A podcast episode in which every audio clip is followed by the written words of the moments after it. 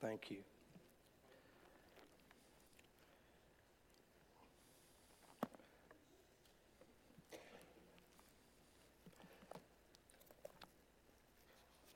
Well, Mildred, Mildred, the church gossip and, and self appointed arbiter of the church's morals, kept sticking her nose in other members' private lives, and church members were unappreciative of, their, of her activities, but feared her enough to maintain their silence. She made a mistake, however, when a, uh, she accused George, a new member, of being an alcoholic after she saw his pickup tr- uh, truck parked in front of the town's only bar one afternoon. She commented to George and others that everyone seeing it there would know what he was doing. George, a man of few words, stared at her for a moment and just walked away. He didn't explain, defend, or deny. He said nothing. Later that evening, George quietly parked his pickup truck in front of Mildred's house and left it there all night.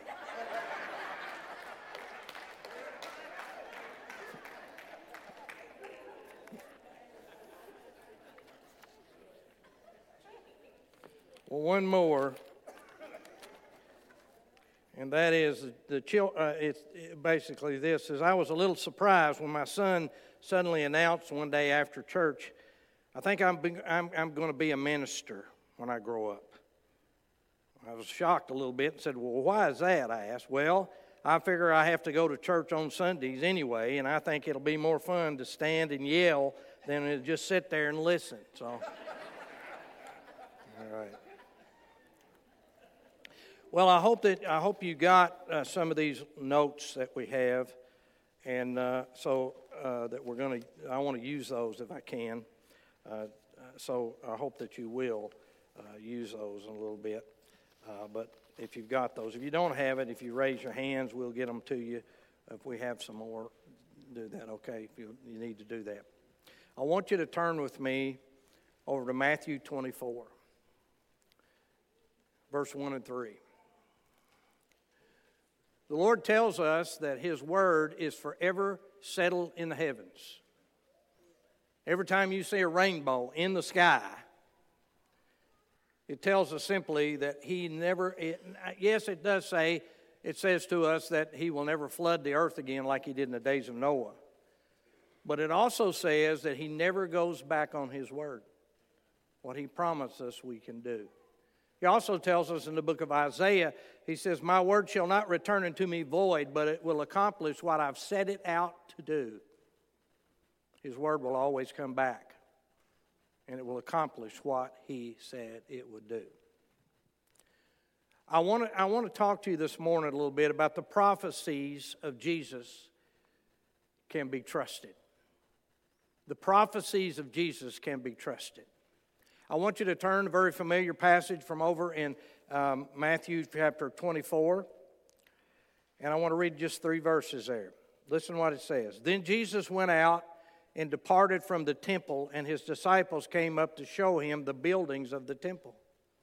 And Jesus said to them, Do you not see all these things? Surely I say to you, not one stone shall be left here upon another that shall not be thrown down. Now, as they sat on the Mount of Olives, the disciples came to him privately, saying, Tell us, when will these things be, and what will be the sign of your coming and of the end of the age? Let's pray. Father, this is an awesome responsibility this morning, and I know that we will be held accountable for what we have to say one of these days. But Lord, I pray simply, as I always have, that the words of my mouth and the manifestation of our heart, manifestation of my heart, Father, would be open to you. That you would accomplish through me what you want to accomplish. That we bring glory and honor into your name. And Lord, I pray that if there's one person here that does not know you, that they will come to that place, that they'll want to renew that relationship, or that, Lord, that they will, for the first time in their life, give their heart to Jesus. And I ask you uh, to do this in the name of Jesus and for his sake. Amen. We live in a time in which you cannot believe half the stuff you hear, maybe more than that. And I wonder, just as a show of hands, how many people in here have gotten a phone call of somebody trying to steal your money or whatever else and you didn't realize? How many people in here, I just wonder, that's gotten, look at the hands. Amen. I mean, I've gotten all kinds of those. I even got one where they told me that my grandson was in jail and told me that he was in, uh, in New York. And the crazy thing about it, he'd already come back. He, he, his, his college class had gone, he was graduating from University of Kentucky, and he had gone to New York to visit Wall Street but he'd come back home. Now, how, they, how these people find out some of the things they do and how they do it, but this guy did a really good dis- disguising his voice as if he was my grandson. I know that there are people here that have been scammed in our church, and money's been taken from them. I understand that. Uh, we, we really got an issue. Uh, you know, we've got an issue in this country that we cannot believe what people say. There was a time in this country that two men could shake hands and that's all it was needed. Now we can have an ironclad contract, have everybody, every lawyer from here in Washington, D.C., to sign it and it not be, mean nothing that was written upon. Only 42%, and this is a poll that was taken, and I don't know how recent this poll was, but I'm, I'm, i believe it's probably too old in some ways. Only 42% have confidence in the government as a whole. 35% uh, don't even trust Congress. Only 40% trust the news media, but that, that uh, the number of days to uh, that, that the number uh, drops to 28% when you go to young adults. 33% trust Wall Street, only 26% trust Hollywood. 46% trust their religious leaders. Less than 40 44% trust the leadership of the president, and I believe that's gone down. And the poll is, is, is outdated, I think, in, in, in many ways. TV, even when it, it is revealed as, as, a, as a lie, they will not own up to it. And how many have tried to be scammed around our country, around this world, of what is happening? How many can remember a time, and this probably goes back before many of you maybe even were born, but how many can remember a time of a man by the name of Walter Cronkite? His closing sign off of CBS Evening News was, and that's the way it is. His final sign off was in March the 6th, 1981, 42 years after he began, after 46 years of doing this, uh, uh 42 years ago, three major wars the civil rights movement, the assassination of John F. Kennedy, Martin Luther King Jr., Watergate scandal, and thousands of night, nightly broadcasts. Every night he spoke to 29 million people, and he spoke with honesty and sincerity and impartiality. He understood the position that he occupied because what he felt his job was was to hold up a mirror to tell and show the public what was happening. He was often identified as the most trusted man in America. Sad to say, there are no more Walter Cronkites today. Voices we can truly trust until we don't know what to believe. Instead, our world is filled with prognosticators and prediction makers ready to share their opinions. There are 2 million podcasts in our world today, 600,000 journalists, 400 uh, 424 hour news networks, countless ministers all clamoring for your attention as to what is happening today and what will happen tomorrow. And the clamoring is getting louder and louder because all we feel is if we're living in overtime, we feel like there's something that's fixing to happen, and it is. But amidst all this noise, there's one voice that we can trust above all other voices. Amidst the thousands of messages screaming for your attention, there's only one voice that we need to hear, and it can be proven, and that is the voice of the Lord Jesus Christ. The Bible, as we've said before, the only book that predicts the future before it happens is the Bible. The Bible tells us in Isaiah 46, verse 9 through 10, it says, Remember the former things of old, for I am God, and there's no other. I am God, and there's none like me. And verse 10 says, declaring the end from the beginning and from the ancient times, things that were not yet done, saying, My counsel shall stand, and I will do as my pleasure. J. Barton, uh, J. Barton Payne's Encyclopedia of Biblical Prophecies lists 1,239 prophecies in the Old Testament and 578 prophecies in the New Testament for a total of 1,817 prophecies. This encompasses, encompasses 8,352 verses out of 31,102 verses. There's 25% or more of the Bible is nothing more than prophecy. How can any preacher stand and say prophecy is not important? I don't know. If Jesus is your Lord and Savior, then in reality, He is the most important person in your life. Then it is important what He has to say about the future and your future. In the Gospel of Matthew 24 and 25, Mark 13, Luke 21, it is referred to as the Olivet Discourse. Because Jesus was sitting on the Mount of Olives when He answered the disciples. It's a ridge crest east of Jerusalem. I've sat there before and I've looked into Jerusalem. It's a beautiful sight to look at the, Roman, uh, the rock of the dome and uh, the dome of the rock and all that. It is the same spot where Jesus preached. It is the very same spot where he ascended back to heaven. And it also is the same spot, according to Zechariah 14:4 He will return and put his foot on the same spot, and the mountain's going to cleave on the split to the second coming.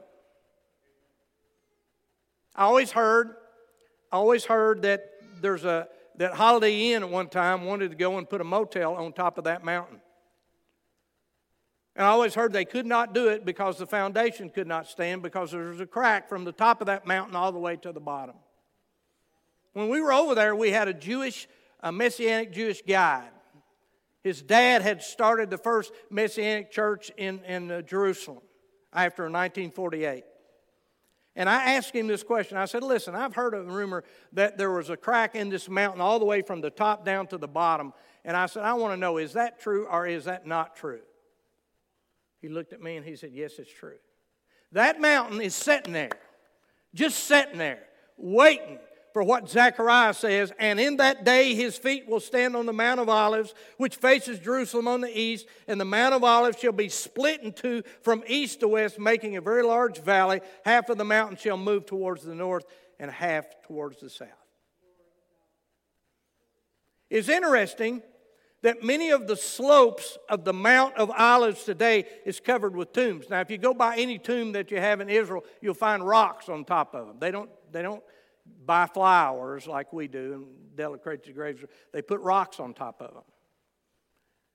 But uh, leading up that slope that leads up to the, the Dome of the Rock, uh, uh, looking from, from Mount Olivet down into that valley and up the road, there's some estimated that there are approximately 150,000 people that are buried there. They say they want to be close at hand when the long awaited Messiah arrives to enter the eastern gate, which is now sealed up. They're so afraid Jesus is going to come through that gate that they actually sealed it up. They, that's not going to stop him. The Olivet Discourse is in the second longest recorded message in Matthew, the Sermon on the Mount being the first, Matthew 5 being, being the first. The Sermon on the Mount was the public message and the Olivet Discourse was a private message at the end of Jesus' ministry. Jesus' ministry with only his disciples. But the Olivet Discourse occupies more space than any other sermon of Jesus. Many believe that the Olivet Discourse, or the chapter 24 and then Luke 21 and also Mark 13 discourse, to be the most important single passage of prophecy in all the Bible and is significant because it comes from Jesus himself. Matthew 24, verse 1, introduces it, and it says, Then Jesus went out of departed from the temple, and his disciples came up to show him the buildings of the temple. Then Jesus went out and departed from the temple. The Passover week would have fallen in April. Jesus and his disciples had trekked all with crowds of pilgrims from Galilee, and everyone felt exuberant everyone to get there to have the Passover feast. Everybody felt that way except Jesus. That is, everyone except him. Because he'd set his face to go to Jerusalem, for this would be his final trip. He tried to prepare his disciples for this impending trauma of his arrest. And you read the scriptures and the gospels, and you'll see over and over and over again, Jesus tried to tell them that he must go to Calvary, he must die, and that he was resurrected, and they didn't believe it. The impending trauma of his arrest, the trial, the torture, the death, the resurrection, but they still didn't comprehend who and, and who can blame them. A crucified Messiah wasn't part of their worldview at that time. Instead, they were looking forward to sitting at his left hand or his right hand. As it's fulfilled in the Old Testament, commanded that the coming kingdom, at least that's what they thought would happen, and that they would throw out Rome. They had walked through the Jordan Valley to Jericho, and where he had healed two blind beggars. They ascended the Jericho road, hiking towards, towards the backside of the Mount of Olives. And when they arrived at Bethany, and Bethany was one of his favorite places because of Mary and Martha. And you remember when he first came, there was Martha in there that was rattling pots and pans, and she was hollering for Mary, Mary, Mary, Mary, Mary, don't you to come in and help? And she finally came in and says, Mary, don't, and she looked at Mary and she looked at Jesus and she said, Don't you care? I'm in here trying to fix all this supper. Oh, how we get caught up in doing things that the Lord never calls us to do. And he looks at Martha and he said, Martha, Martha. And I wonder how many of us he says the very same thing too. Martha, Martha, thou worried and you're cumbered about many things, but Mary has chosen that better part. And what was the better part? To sit at Jesus' feet. See, some of us have got so many balls in the air doing all this stuff like this, and we're just nervous and we're, we're tore up all the time. And anybody asks us something, we, we get, we, you know, we'll bite their head off because we're doing a lot of dead works. What's dead works? Dead works are things that God never told you to do. And then you wonder, why in the world am I so overwhelmed with all this stuff? because Jesus, and, and one of the ways you can tell that you're overcome not doing the Lord's work is because Jesus said, Come to me, all you that labor and heavy laden, I'll give you rest and learn of me, for my yoke is easy and my burden is light. So before you say, Well, I'm just trying to serve the Lord and I'm trying to do this, whatever, you better understand Jesus said his burdens were light. And so he looks at her and he said, Martha, Martha, thou art cumbered about many things. But Mary has chosen that better part. What is the better part? To sit every day at the feet of Jesus and listen to what his word says. That's what I've learned. I've learned to take verses and put them in my pocket because you know, the Bible says to us in, in, in, the book of Hebrews that bringing every thought into captivity to the obedience of God. And, and so, what do I do? I take these, whenever, and when I have a thought, I know it's not the right kind of thought, or I'm looking at something I shouldn't look at, or whatever else, I pull these verses out, and the first thing I start doing, I start reading these verses and reading these verses, and guess what? It goes away. Because you see, the Bible also teaches us this. It teaches us simply that faith comes, because the opposite of this is faith, and faith cometh by hearing, and hearing by the word of God. Now, what is, what is, what is that? But here's the thing you got to understand the hearing is not past tense, it is present tense. I mean, I hear it right then. I got to put that word, and God's word is stronger. He said, Heaven and earth is going to pass away, but my word will never pass away, is what he said to us. And so he said, Martha, but it was a place that Jesus could go. They had a room fixed for Jesus in the back that he could get away. There's times, the Bible tells us there are times that our Lord didn't have time to eat. They were pressed on every side. So he could go and he could just get away. And I, am sure that Lazarus was there, and I'm sure that Lazarus probably looked at him, I don't know how many times, and said to him simply, you know, said to him simply this I want to thank you, Lord, for raising me from the dead. I wonder if Lazarus really said that, though. He may have been a little upset with him. He may have been sitting there with him and saying, Why? I was in heaven. Why would you bring me back? You know. But this was a place that Jesus could go and, and just get away from things. Mary anointed his feet with oil, and the house was filled with that fragrance. At this point, our Lord has less than a week to live. Then it's Sunday. And Sunday, when Jesus the guest awakens on Sunday morning, they trudge up the east side of the Mount of Olives, and, and there was there, Jesus asked his disciples to fetch him a colt. And the crowd would have called out to crucify him and, and, and soon reject him as a stark contrast for how they welcomed him by singing, Hosanna, the Son of David. And Matthew 21 9 tells us, Blessed is he who comes in the name of the Lord. Oh, but how that's going to change in a few days. And they're going to say, Crucify him, crucify him. It's now, and, and you know, he, Sunday, uh, he, it's a Monday now comes and he enters the temple briefly. And he returns back to Bethany. And now, Monday morning, Jesus curses a fig tree because it had no fruit on it. He's looking for fruit in your life. Know, Bible says that we'll all stand in front of the judgment seat of Christ one of these days. Everybody would say, wait a minute, I thought if I came to Jesus, I'd have, no, that's the great white throne judgment. That's for people that don't know Jesus. I don't want to be in that judgment because those people are going to stand there on their own without Jesus being their advocate. But how wonderful it is to know that in the great white throne, uh, in, the, in the Bema seat, the, the judgment of Christians, it's one in which that we go there and, and, and it's one of reward. Will there be loss? Yeah, there'll be loss. There's somebody, because the Bible says in 1 Corinthians chapter 3, there's some people going to, uh, their works are going to burn up because what they did, they did it for their own goals, their own appreciation, their own, so everybody talking about what a wonderful person they are. And God's going to say, Mm-mm, that, that doesn't fit. He tells us simply in the Word, He says that you have this treasure in earthen vessels. And then it says this that the power may be of God and not of us. What's he saying? Whatever you do, make sure that God gets the credit for it, He gets the praise for it. That's what he's saying. And so it's still Monday. But Jesus goes in. But anybody that doesn't bear fruit, eh, and what's fruit? Well, turn to the book of Galatians. What is the fruit? The, the fruit of the Spirit. What is love, joy, peace, long suffering, goodness, meekness, self control, in which there is no law against? There's nine of them. But later that day, he causes a stir in the temple when he overturns the money tables at the money changers.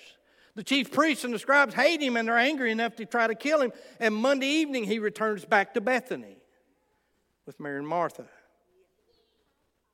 It is now Tuesday. That brings us to Matthew 24 1. Tuesday morning, Jesus returns to the temple, and there he delivers a blistering rebuke of the Jerusalem leaders, which my sermon last week was in Matthew 23 when he calls them hypocrites, and he, says, Woe unto you seven times. But understand, these were people he loved. And this was where he said, one of the things our church has been accused of is and I get emails sometimes of people because we've taken a stand against homosexuality and other things. And they look at us and they say, Well, you're, I thought Jesus loved everybody. He does, He loves everybody.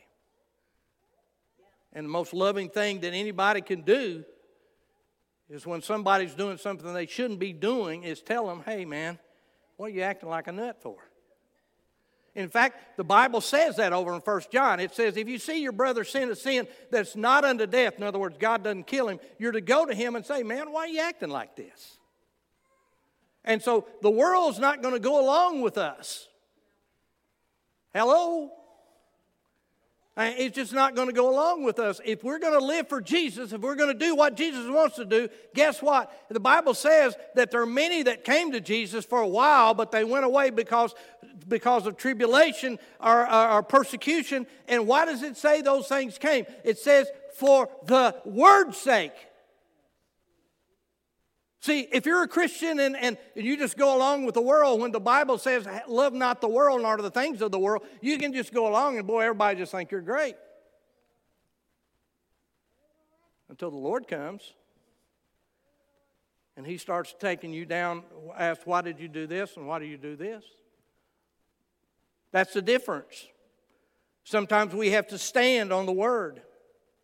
And when we do, it's not going to be popular.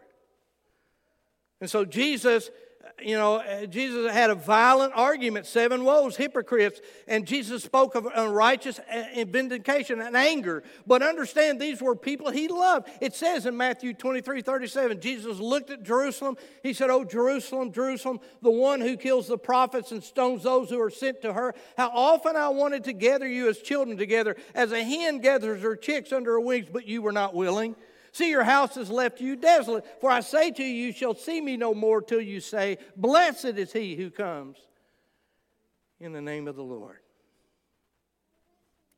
You won't see me until you see him when I come. Blessed is he who comes in the name of the Lord. In our culture, most believe that Jesus taught to love everybody, but they think that if you try to confront someone who's doing wrong, that's not love. That's not true.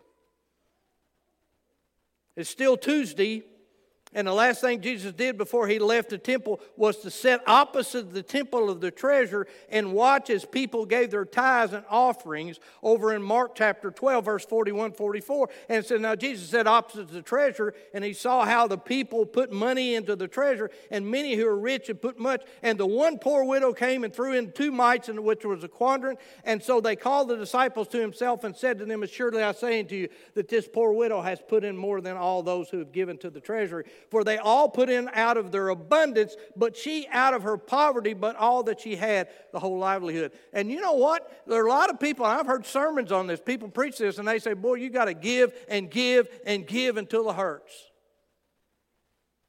That's not what Jesus is saying. He's not saying that at all. You know what he's saying? He's saying that any group, any church, any minister, anybody that takes advantage of poor people, you're going to pay for it. You cannot treat those less than you are like they're, they're nothing. You just can't do it. And we as a church, we've tried to feed, we've tried to love, we try to do all the things we possibly can, possibly. And I know many times we fail. You know, so Tuesday draws to a close. There's only three days left until Jesus is crucified. Jesus departed from the temple. That's and, and, and this is a big deal. Jesus departed from the temple. Uh, it symbolizes the withdrawal of God's presence from that sacred place. This is a big deal. Then in Matthew 24, he sadly descends the staircase leaving the Mount of Olives where his people should have received him. And this is when the disciples remarked to Jesus in Mark 13 what magnificent stones the buildings were. And I'm sure they were. Now, I gave you in your, in your packet there, some, I, I gave you something that was uh, the temple, God's dwelling place. You can look at that. And we got it up here. And, and so if you notice this, it says th- these are the temples that, that were built. You got the, the Mosaic uh, tabernacle, that was in 1440. That was Moses and them going through the wilderness. Then you got Solomon's temple that's next. Uh, and, and, you know, then even the, what, uh, the queen of Egypt, the queen of Sheba, came to see this temple that was so unbelievable.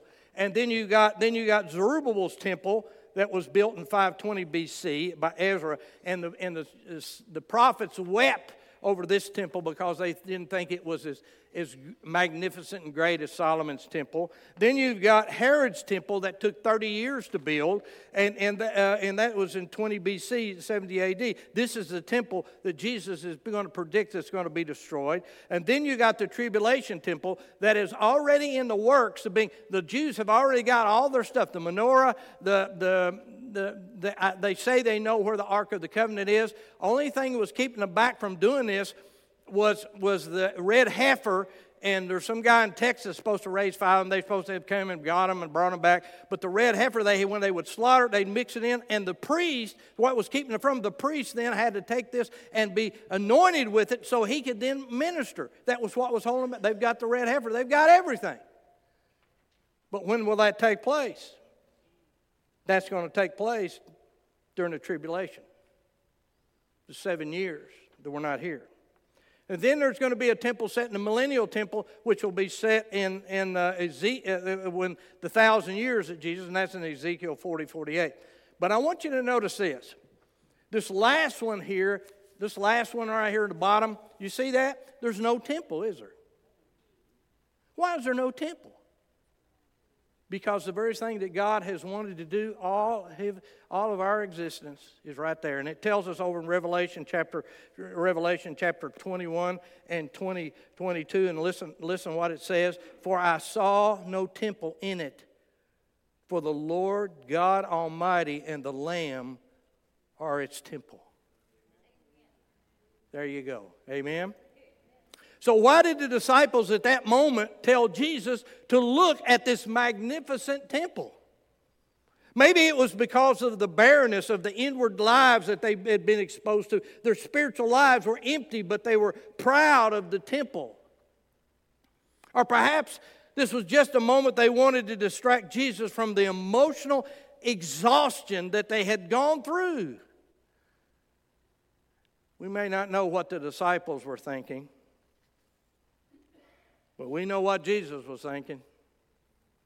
Jesus responded to the disciples in awe of the building of the temple by sitting with them on the Mount of Olives. They've already crossed the, the Kidron Valley. They're already on the Mount of Olives. They're looking back at their temple. They're saying there, they're asking these questions. And Jesus says in verse 2, He says, Do you not see all these things? Surely I say to you, not one stone shall be left here upon another that shall not be thrown down. And then He says in verse 3, now, as he sat on the Mount of Olives, the disciples came to him and privately saying, Tell us, when will all these things be? When Will all these things be? And uh, tell us when all these things will be, and what will be the sign of your coming and of the end of the age. That's what he says. This is Jesus' most important lesson about the end times of history. And from where we sat on the uh, and, and where we sat on the Mount of Olives overlooking Jerusalem, they had an incredible view of Jerusalem where they sat at. His words are breathtaking because he intended to show us what's he want us to see out of this the infallibility of the Word of God. I wish I could get that over to you.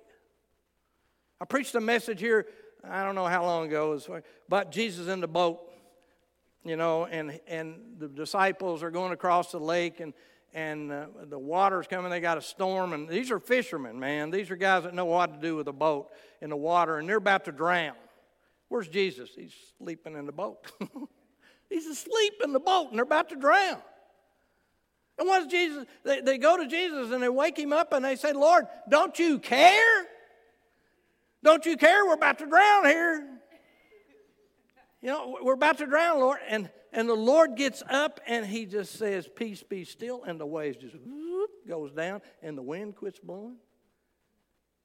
And they look at Jesus and they say, What manner of man is this that even the wind and the waves, the sea obeys him? And then what does Jesus do? He jumps them. He gets angry at them. Now, why did he get angry at them? Did he get angry at them because of the fact that they had, because of the very fact that they had, uh, you know, they were afraid? No, if I'd have been out there, I'd have been, mm, I don't know what I'd been doing. As old boy said, probably marking my laundry. I don't know. I mean, it would be, you know, we'd be scared to death. You know? What would you say? Well, why did Jesus get angry at them? Because he told them at the very first, Come, let us go unto the other side. He didn't say, Let us go to the middle of the lake and we'll go down. He said, Come and let us go to the other side. He does the very same thing with you and I. He gives us a word, He tells us what He's going to do, and then we don't believe Him. We don't believe what the Word of God said. See, it's one thing to know the Word of God, it's totally different to take the Word of God in my life and use it as a tool within my life. Where the Word of God really stands out, what has an effect upon me. So he makes a stunning prediction about the future in verse 2. He, he predicted the utter destruction of the temple in Jerusalem. And that's what happened. The whole temple came down. His words are breathtaking because he intended to show us the infallibility at him as a prophet. You can trust what he said when we can't trust anything else, the news, or the politician, brother, we can trust this whole book right here. This will be fulfilled in a letter that no historian can refute. And it says, it says this over in Daniel chapter 9, verse 26. Listen to this. It says, after 62 weeks, this is 70 weeks, Messiah shall be cut off, but not for himself.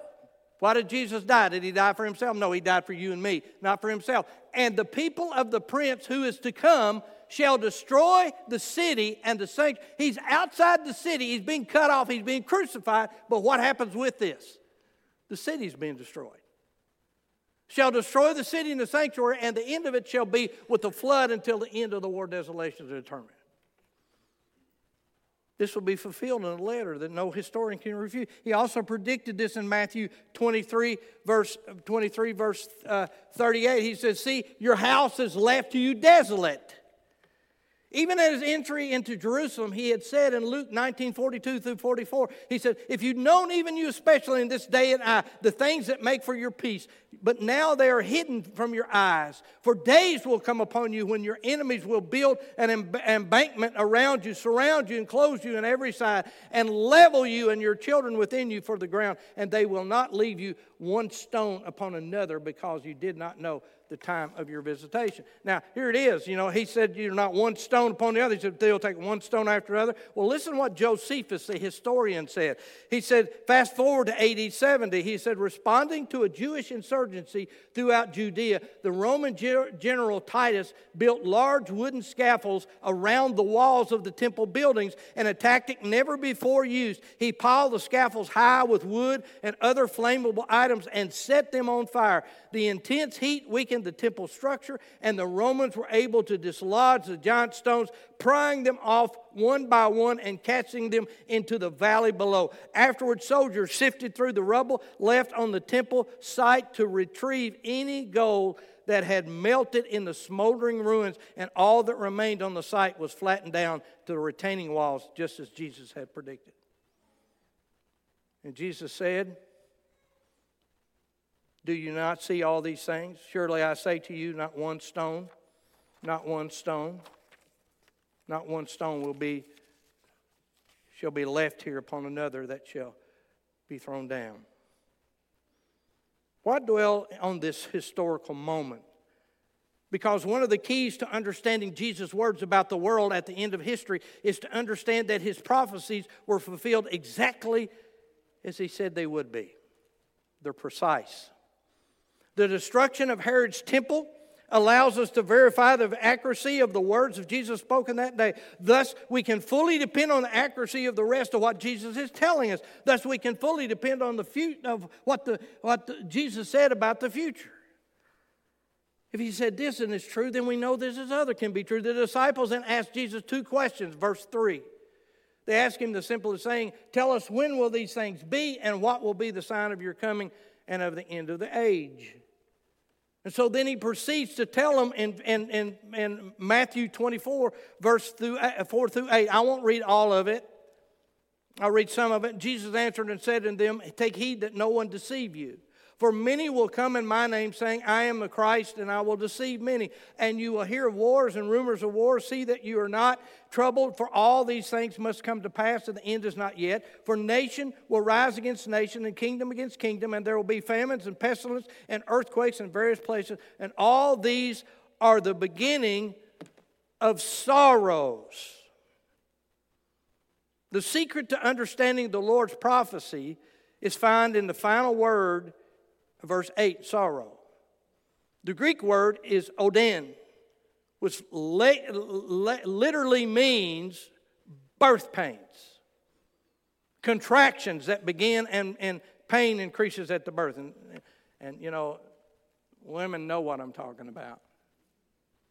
You ask them how far are the pains apart? 10 minutes, you know, nine, eight, seven, and all of a sudden, wham, you got a baby.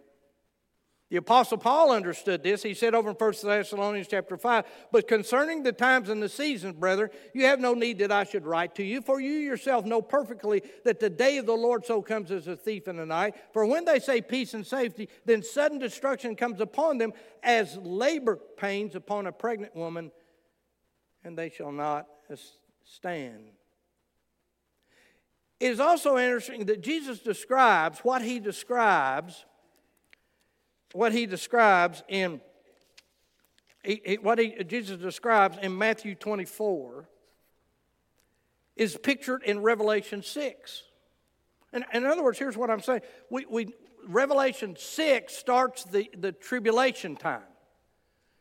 But when you look at this one right here, right here, here's what it says. If you follow this line, when you get home, take this. And on one side, it's got what Jesus said on Matthew here. Over here, it's got what Revelation 6 says. You're going to find that it's identical. What Jesus said, this would happen, this would happen, this would happen, that's exactly, exactly what Revelation 6 says happened. In order. In order. Man, I, I mean, that blows my pants off. I don't know about you. Now, it has been interesting because we have always thought of the, you know, when we get into the, the tribulation, we've always thought of the, the three judgments the seals, the trumpets, and the bowl judgments. And what, we all, uh, what we've always thought of those judgments as them being sequential. In other words, you got seven years of you got seven years of the uh, of the seal judgments, and then at the end of that seventh year, the seventh year actually, or the seventh year actually turns into the, uh, the trumpet judgments, and then the seventh year of the trumpet judgment turns into bowl. And so they're sequential. That's the way we've always looked at it. I don't think that's the way it is. And I'll tell you why I don't believe that. Because if you go and read Revelation 6, which is part of the seal, at the end of the it talks about the day of the Lord. So, what's it saying to us? Here's what it's saying to us. And if you take this, take this one right here, and we can see, yeah, there you go. I've got the scriptures written on the side here. And in other words, the seal judgments are probably going to take the full seventh years, seven years. The, the, the trumpet judgments may be a year and some weeks or something like that, or maybe just a year and a few months or something. The bowl judgments are going to be a time of just maybe days or even hours. But here's the thing about it they progressively, no matter what it is, they get worse and they get worse and they get worse and they get worse. Let me tell you something. You don't want to be here when, when that happens. You just don't. So Jesus the, sealed judgment seemed to last for seven entire seven years, while the Revelation 6:17 is the day of the Lord, second coming, then the trumpet comes the last six months, the bowl judgment for days. But need to understand that just like birth pains that get worse and worse, the tribulation it gets worse and worse. In Matthew 21 and verse 22, here's what it says For then there will be great tribulation. And I, here's the thing some people want to take it back to AD 70 and say, well, that's when that happened at the. But listen what it says. There's a great tribulation. Such has not been since the beginning of the world until this time, nor ever shall be. There's never been a time like the seven year tribulation. Now go on to the next. Uh, uh, unless, and here it is unless those days were shortened, no flesh could be saved, but for the elect's sake, for those days to be shortened. What's happening in our world today? All this is laying the down the, the, the, the, the groundwork for these seven years. So then, what Jesus said about the temple being destroyed has already happened, yes. That the remainder of the Lord's prophecy won't be triggered until the church is removed from the rapture. Wilbur Smith, a prominent scholar, called the Olivet Discourse the most neglected discourse of Jesus Christ. In other words, the signs that Jesus promised are like birth pains. They're occurring now and they're increasing in frequency and pointing towards the rapture of the church. But the moment the church is gone, Those signs will become more severe and will throw the post rapture world of the tribulation into a state of seizures and spasms, such as, as we see described in the book of Revelation. In fact, the sign of Matthew 24 live up perfectly with the seals of Revelation 6. That's uncanny how accurate the Word of God is. Uncanny.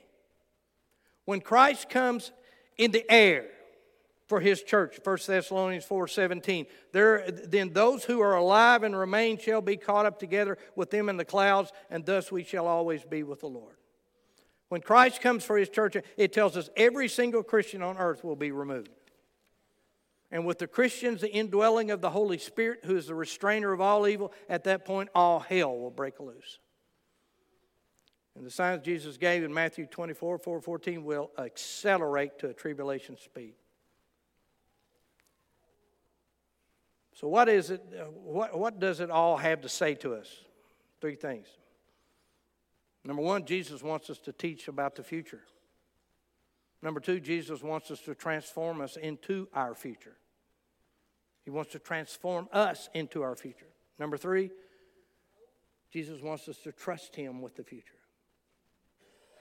So when we see all this stuff, I, I don't know about you, but I, I will tell you this. I felt, I felt in the last year, two years, such an oppressed feeling across this country. People are scared to death, they're worried sick, and this is why this message is coming. Jesus wants us to trust Him with our future, not trust other things. Now, there are those who say this will never happen. Well, that's 1 Peter 3 4. And he says, Where the promise of his coming, where is the promise of coming? For since the fathers fell asleep, all things continue as they are from the beginning. Creates what they say. Well, listen, there's all kinds of people that make predictions. For instance, there was, there was a group of people, at one time, the Swiss had 90% of all the watches made in the United States. All over the world, really. A Swiss, when you had a Swiss watch, you really had something. And one of their, one of their uh, uh, leaders or one of their engineers came up and said, Hey, look, I've got a way to make a digital watch. And they said, No, that ain't the way we make watches. We aren't going to do that. So he left. He started a little company, a little company that maybe you heard of it before. It's called Texas Instruments. And they had to lay off over 10,000 people. There's also a, a Kodak had the, had the market on all taking pictures, and and uh, one of their guys came to him one time and said, "Hey, look, I got a new way of making pictures. What is that?" Says, "Well, uh, you put uh, here's what you do. You take uh, carbon and you make carbon with it." No, we don't want to do that. That's not the way to do it. He went and got ten of his friends to loan him hundred thousand dollars. They started a little company called Xerox